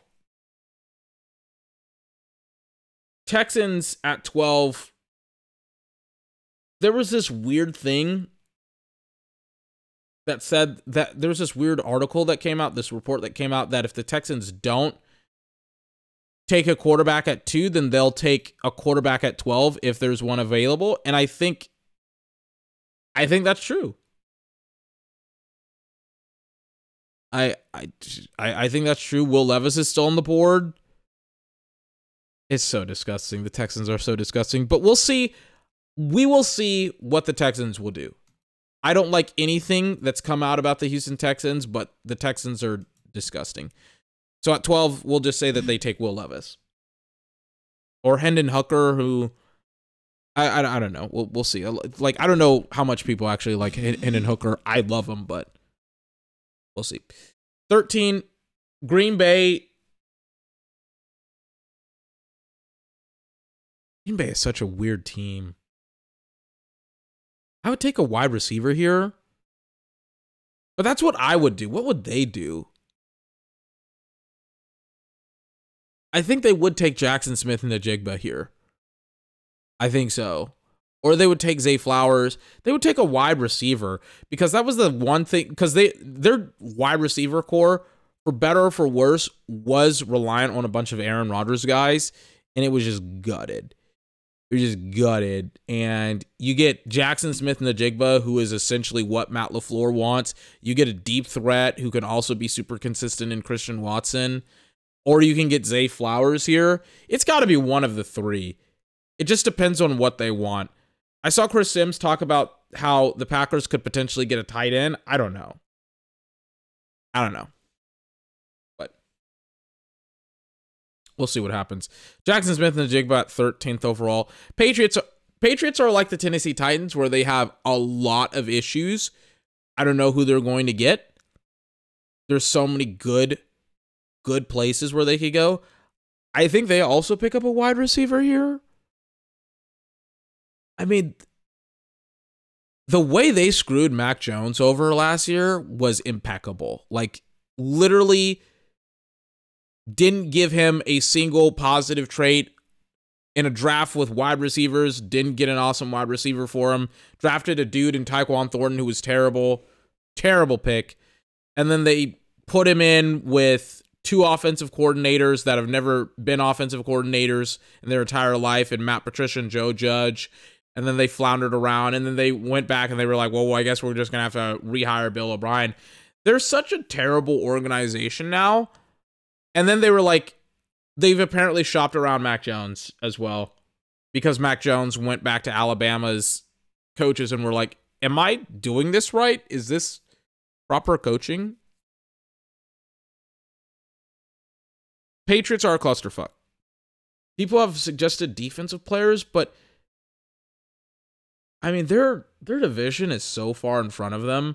Miami has been uberly aggressive with getting talent around Tua and on their defense. And Buffalo still has Stephon Diggs and Josh Allen, and they could potentially add some players. And the Jets just traded for Aaron Rodgers while having Garrett Wilson and a bunch of other dudes on defense like Jermaine Johnson and Ahmad Gardner, who's kind of the like their premier player. Just like the Patriots are so far behind everyone else. Just ridiculous, man. I just don't really understand it myself. I don't know what they can do. Like, everything in my soul screams Jordan Addison, but they could also be like, we want a defensive player, and one of the best defensive players here, in my opinion, is Nolan Smith. I don't mind being wrong about the Patriots. There's just way too many variables to consider. I don't have really any other additional information. They could make a really, really bad pick or a really, really good pick. It's so, like, I feel like Jordan Addison here is fine. I don't think anyone's going to be like, oh, wow, they drafted Jordan Addison. That was a bad pick. And they also have to be realistic, right? I'm saying that the Patriots will get Jordan Addison fourteen in this situation because I just, they're such a bad organization and a football team now. But it's like, how can you not get a wide receiver? How can you not have any self-awareness where every other team in your division has a better secondary than you and a better wide receiving core than you? And it's just like, this is a quarterback-driven league. It's like, you got to get somebody for Mac Jones or Bailey Zappi if you believe in Bailey Zappi. And it's like, I don't care if it's Zay Flowers or Jordan Addison or Jackson Smith-Njigba if Green Bay doesn't take him. But it's just like, get somebody, you know? Or they're going to get Nolan Smith or a defensive player or one of the top corners like Christian Gonzalez, if he's there, or Devin Witherspoon, which I was close to picking up for them. I think Devin... At fifteen, I think Devin Witherspoon probably goes to the Jets because the Jets have, uh, I'm saying Devin Witherspoon to the Jets at fifteen, because they have or corner or another defensive lineman. They got Aaron, they got all of his guys, and they also have Garrett Wilson and Breece Hall and I think Michael Carter. They got really, really awesome players on offense, but they're all young. And I think they want to potentially add to their defense, and they add literally one of the best players in the draft, a borderline top ten guy in Devin Witherspoon. And it's just like, it's going to be an awesome night for the Jets. Jets fans are going to lose their freaking mind. Pairing Ahmad Gardner with another top ten guy as well. sixteenth overall, Washington. Washington has a lot of issues. I was watching the press conference that we were listening to with Ron Rivera and other ones, and they asked him about Chase Young's fifth-year option, because his fifth-year option is this year. They can exercise it this year. And Trae Young has not really been productive as a top-tier pass rusher. You know, it's so different how him and Micah Parsons' careers have kind of like panned up, panned out, I guess. Because Micah Parsons has essentially become one of the best pass rushers in the N F L, while, whereas like Trae Young has just completely fallen off a cliff.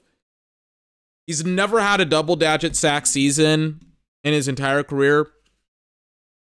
He's played in more games than Micah, like significantly more. Or maybe not significantly more, but a similar amount. Like, hold on, let me get both of their stats. Chase Young has played in twenty-seven games. Micah Parsons has probably played in a similar amount. I think Micah has actually played in more games, and he's like one year younger as a pro.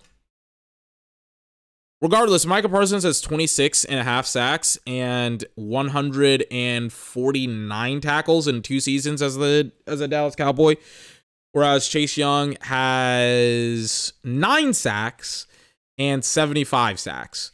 So we're talking in three years, he's essentially half the player as Micah Parsons when it comes to production, and uh, when it comes to tackles, and with sacks, he's like a third of the player. Which sounds about right, by the way. Which sounds about right, yeah. So if you're Washington, it's just like, I, I, I just don't know what exactly you do with Chase Young. I don't know what you're going to do with his fifth-year option. Quite frankly put, I don't really care. Uh, they got to do something soon. They got to do something soon with Chase Young. But we'll see. See what happens with Chase Young. sixteenth overall. I feel like Ron Rivera was talking about offensive line, even though he got quote-unquote starters from playoff teams. He knows that he needs another offensive lineman to give his, his quarterback a chance, especially in a division with Hassan Reddick and Micah Parsons. I'll just say they, they get an offensive lineman. It should be obvious. They can obviously also get another corner because they don't have another corner. Jesus Christ. They need somebody else at corner. Because they don't have anybody that can handle anyone on any of the teams in the N F C East. So I, I just don't really know. But Broderick Jones is available, so I'll just take him at sixteenth overall. Pittsburgh at seventeenth. Is Skoronski still available? Is he still available? No, he's not. The Eagles took him at ten. Because I was, I was like... The Pittsburgh Steelers at seventeenth overall, I think you could definitely argue that they could get a cornerback. I think they take Joey Porter Junior, the cornerback out of Penn State, the uh, the corner whose father actually used to play for the Pittsburgh Steelers as like a wide receiver or something, maybe as a corner. The reason why I think Joey Porter Junior to the Pittsburgh Steelers, and specifically a, a defensive players, that they've worked a little bit on the offensive line with Isaac Seumalo, Isaac Seumalo, the former Eagles right guard or left guard or swing guard, I guess, going there. They need another guy because their offensive line sucks, especially in the run blocking. But their secondary also needs work because they, they just don't have a secondary, really. They really haven't had a secondary for years. But Joey Porter Junior, seventeenth overall, going out of Penn State, I just don't really know what they can do. I mean, this is a great draft. I mean, you can maybe say they go after Nolan Smith here. You could definitely say that. But they also don't have a corner. I love Nolan Smith. eighteenth overall. The Lions. Oh, man, the Lions are going to run away with this. They got Christian Gonzalez, and then they get Nolan Smith. Yeah. I think this is just too good of a pick for them. to not be able to get Nolan Smith at eighteenth if he falls, I think that's just way too powerful. I think Detroit probably doubles up on on defense unless they just see an awesome offensive player here. And that's just because there's been so many draft resources. Even though Jameson Williams got suspended here, they could go after Dalton Kincaid, but the appeal of pairing Aiden Hutchinson with another top-tier prime draft candidate who's like a high-character player on a team that to some degree seems devoid of it because a lot of their players are getting, maybe not a lot, but some of their players are getting caught gambling, some of the coaches. Uh, it, it, it's, it seems like it's a good fit. Nolan Smith to Detroit. I think that's, I think that's perfect. nineteenth overall.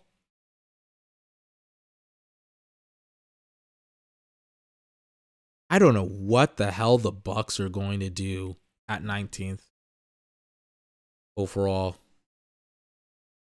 There's just too many decisions that they can do good and bad here. I mean, I would say that they would take a corner because they need another corner. Some people would talk about offensive line. I like Anton Harrison, but this is a little bit too high for him. I don't know, man.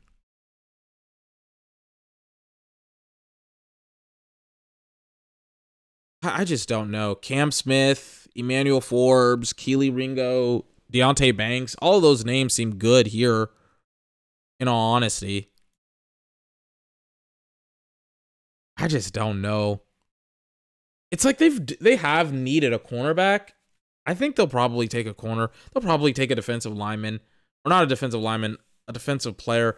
Or, I don't know what, like, Tampa Bay is just, I don't know. I think they'll, like, it's like they could take Lucas Van Ness here as well.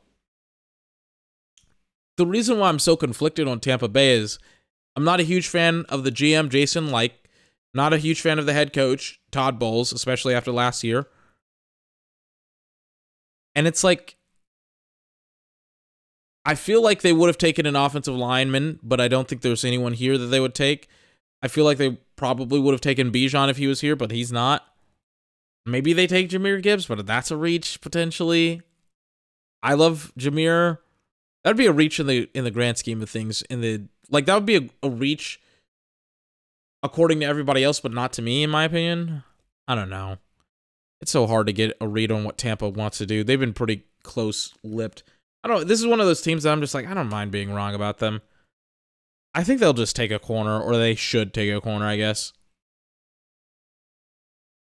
twenty, Seattle. What did Seattle get? They got, who did they get? They got Tyree Wilson, the edge. They need another corner. They'll take Kelee Ringo. They need somebody else. I don't think they need another offensive player. They're stacked offensively, unless they're going to get a quarterback. twenty-one overall. You got to get an offensive player. I think this may be Zay Flowers. This is Zay Flowers or Dalton Kincaid. The reason why I say it's Zay Flowers or Dalton Kincaid at twenty-first overall for the Chargers is because they need a tight end. They just lost Hunter Henry a, a couple of years ago, who Justin had great rapport with, who's like a good tight end. And Zay Flowers is an explosive deep threat, which they kind of lack. I don't really know what their plan is. Kellen Moore's the offensive coordinator. I don't know what his plan is, but I'll just take Zay Flowers because I think he's probably I think he's the best wide receiver on the in the uh, uh, in the draft, in my opinion. twenty-second overall, the Baltimore Ravens. I don't know what the Ravens are gonna do. Is Lamar Jackson there? If he's there, they're gonna take Quentin Johnson. If he's not there, they'll probably. Do some dumb shit. Probably do some dumb shit. Goodness gracious. It's so disgusting how the Ravens have fumbled this whole situation, in my opinion.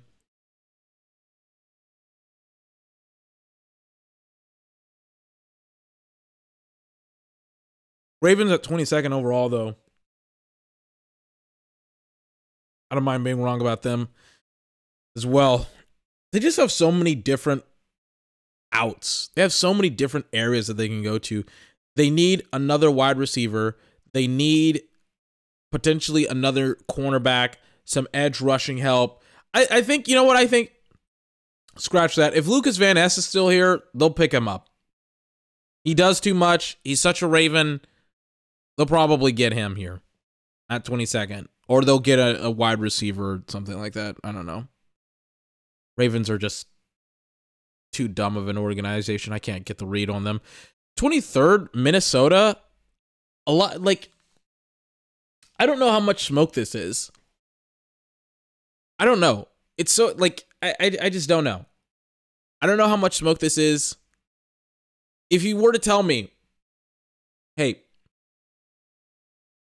Vikings are done with Kirk Cousins, but there, there's been weird reports coming out about the, the Vikings, and the reports that are coming out are essentially that the Vikings are done with Kirk Cousins. They're not going to extend him after this season, and essentially that they're going to move on from him.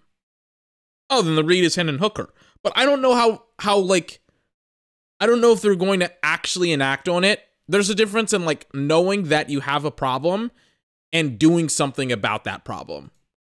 And some people may not, some Vikings may not necessarily want to actually do something about the issue. And that's Kirk Cousins isn't very good. But at the exact same time, it makes a lot of sense, doesn't it? I'll just say that the Vikings get Hendon Hooker. Why not? Why not? Jacksonville at twenty-four. They get Calvin Ridley. I think they need another wide receiver. And if Quentin Johnson or Jalen Hyatt is staring at you right in the face, it's kind of like, it's kind of obvious. You have to pick one of them. I think they take Quentin Johnson. He's like six three. He'll be their big boy. He'll go over the, the top. He'll help Trevor. The same thing goes with the Giants, where the Giants were like, yeah, we want another wide receiver because we don't really have one. They'll take Jalen Hyatt or Josh Downs or somebody like that. The Cowboys at twenty-six have a lot of options. I don't know if the Cowboys will take Dalton Kincaid. Everybody says that the Cowboys will take Michael Mayer. I don't, I, I hope they don't take Michael Mayer. If Dalton Kincaid falls to this position at twenty-sixth overall, it shouldn't even be a fucking question that Dallas should pick him up. But I've been wrong before. I've been wrong these last two two years where I was like, I was moaning and groaning when the Cowboys picked Micah Parsons. I was moaning and groaning when the Cowboys picked picked uh, Tyler Smith. So I've been, and those are two of Dallas's best players. So I'm obviously wrong in that regard. But Dalton is a top ten player. He's one of the best tight ends in the draft, and he's superior, significantly so, to Michael Mayer. But he may, but Michael Mayer, talking about Washington, may be a better fit. But Dalton's a better player, and apparently his back is being red flagged. And I like, I want you to hear me with the full depth and breadth of my voice. I don't care if Dalton Kincaid is there at twenty-six, and you have an option as Dallas to be able to select him. And to add to CeeDee Lamb, one of the best tight ends and potentially one of the, the league's or the draft's best tight ends and one of the, the the best tight ends I've seen since Kyle Pitts, really in the last ten years, I would please take Dalton Kincaid. Please take him. And they do in my mock draft. twenty-seventh overall, Buffalo. Get another fucking wide receiver. Jesus Christ. It's so weird how many wide receivers there are, like Hendon Hooker and Quentin Johnson, but I think you do. Gabe Davis is not a good number two, and they they brought out Cole Beasley from from retirement. I wouldn't mind if the Bills were like, we're going to attack this problem at the source, and we're just taking two guys. We're taking Josh Downs or Cedric Tillman in the first or second round. We're just going to take two guys in the fir- in the next two rounds. I'm taking Josh Downs because he's one of the best wide receivers in the draft. twenty-eighth overall for uh, Josh Downs, twenty-seventh overall to the Bills. twenty-eighth. Bengals. Bengals. What do they need? Like, potentially another cornerback. You can maybe argue another wide receiver because they made it, it doesn't look like they're going to sign T. Higgins, especially when they're trying to sign, obviously, uh, Joe, but they, but they, but it's just like, are they going to sign Joe Burrow? And they really should sign Joe Burrow, like, right now. I don't know.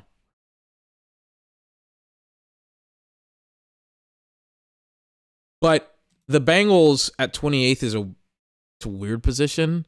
I mean, you can maybe argue that they need another tight end like Michael Mayer. That could be an interesting pick. I don't know. I, not the Titans. The Bengals are just a weird organization. I'll just say they, they get Michael Mayer. I'm a little bit tired. Saints at twenty-nine is such a weird team. I mean, Anton Harrison, we'll just say Anton Harrison, the tackle out of Oklahoma. Because I'm tired and I want to go to sleep. Eagles at thirty. They missed out on Bijan, but they did get Peter Skronsky. I think they just take Jahmyr Gibbs here. Just like, yeah, we got Jahmyr Gibbs. We didn't get get Bijan, but Jahmyr Gibbs is literally one of the best players in the draft. What, the second best running back in the draft. Why wouldn't we take him with the thirtieth overall pick? That doesn't make any sense. We're taking him thirtieth overall.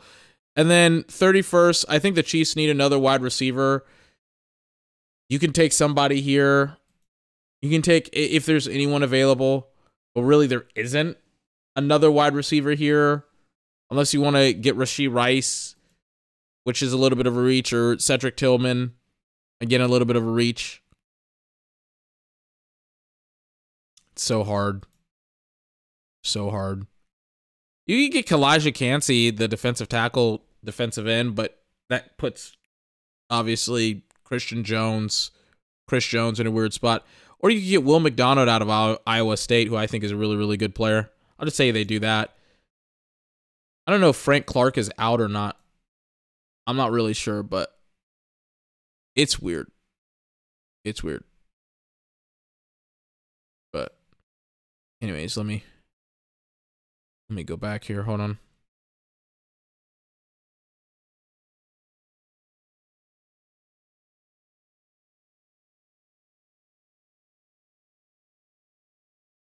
Sorry about that.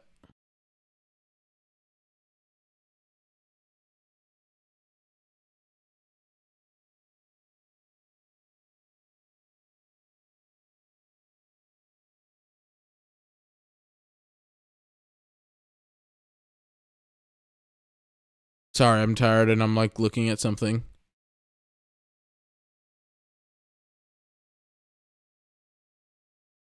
What is it? I'm like at looking at my mock draft simulator and it's it's a disaster. I apologize. The organization is it's just stupid. It has it arranged by teams and not by like draft order. God, that's so annoying. I'll just read the team names and then I'll go to sleep because it's late. Anyways, Arizona gets Jalen Carter. Falcons get Bijan. Ravens get Lucas Van Ness. Bills get Josh Downs. Carolina gets Bryce Young. The Bears get Paris Johnson. Bengals get Michael Mayer. Browns, because they're degenerates, don't have a first-round draft pick. Dallas gets Dalton Kincaid. Broncos, because they're idiots, don't have a first-round draft pick. Detroit gets a pretty good haul in Christian Gonzalez and Nolan Smith. Green Bay gets Jackson Smith-Njigba. Texans get Will Anderson and Will Levis. Colts get C J. Stroud. Jags get uh, Quentin Johnson. Chiefs get Will McDonald. Raiders get Anthony Richardson. Chargers get Zay Flowers. Rams, they don't have a first-rounder. Neither do the, do the Miami Dolphins. Vikings get Hendon Hooker. Pats, they get Jordan Addison. Saints get um, Anton Harrison. Giants get Jalen Hyatt. Jets get Devin Witherspoon. Eagles get Peter Skronsky and Jahmyr Gibbs. Disgusting, but there's no way the Eagles can fuck up this draft. Joey Porter Junior goes to Pittsburgh. San Francisco has nobody. And then the Saints, not the Saints, Seattle gets Tyree Wilson and Keely Wingo. I'm exhausted. I'll see you Thursday. for not a mock draft, thank God, but a real draft where there are like real stakes and there are real players that will be selected. I'm twenty-four. I'll see you Thursday. twenty-four's podcast.